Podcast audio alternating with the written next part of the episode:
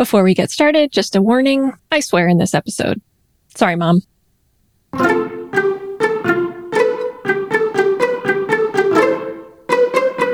You're listening to Not Bad Advice, where our goal is to offer perspective that helps you improve one aspect of your life at a time.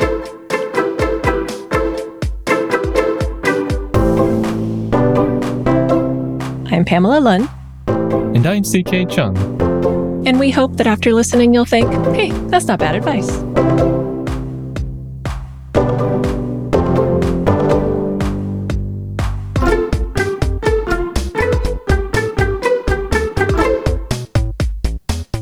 Willpower is bullshit.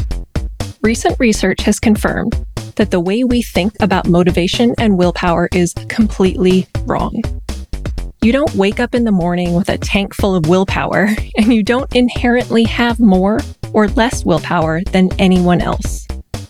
You may have more or less energy on a given day, but willpower is not something that you have or don't have.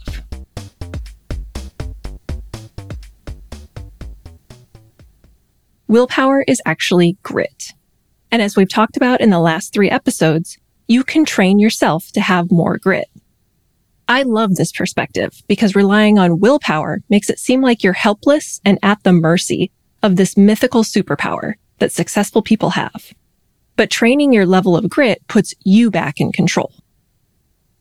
So far, we've discussed three of the six types of grit that human performance expert Steven Kotler says you need to perform at your highest level. The three we've covered are the grit to recover, the grit to master your fears, and the grit to train your weaknesses.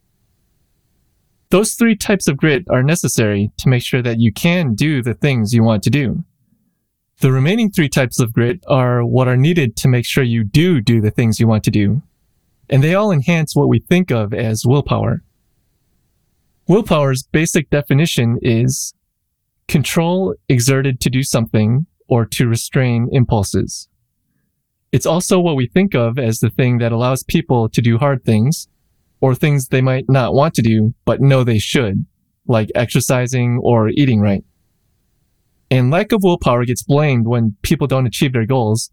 For example, if you want to write a book but don't write every day, you might blame a lack of willpower for why you don't write. But as Pam said, pointing the finger at willpower takes away your control in the situation. Right. And when you're not in control of your actions, you feel helpless. But you'll also feel like a loser because we've made willpower a virtue. We shame people who don't appear to have it. But the reality is, we've all just had different levels of grit training so far which means you can take small steps every day to get more of what we call willpower. And the more so-called willpower that you have, the easier it will be to achieve your big goals. And honestly, the easier life in general becomes because it will be easier to just do the things that have to get done rather than procrastinating or ignoring them until it's too late.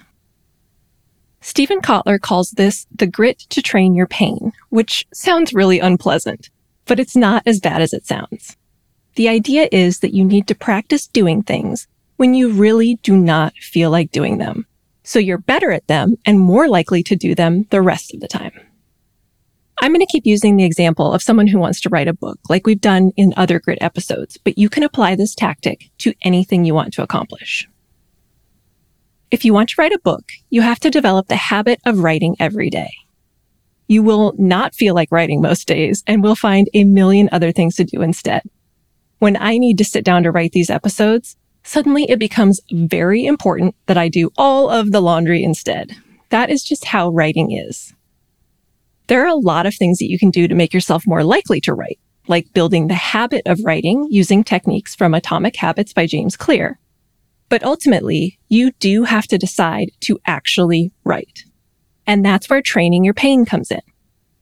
Rather than trying to develop the so-called willpower to write every day when you just sort of don't feel like it, practice writing once a week when you really don't feel like it. When you're tired, feeling uninspired, and just have absolutely no motivation to write, that is exactly when you need to make yourself write.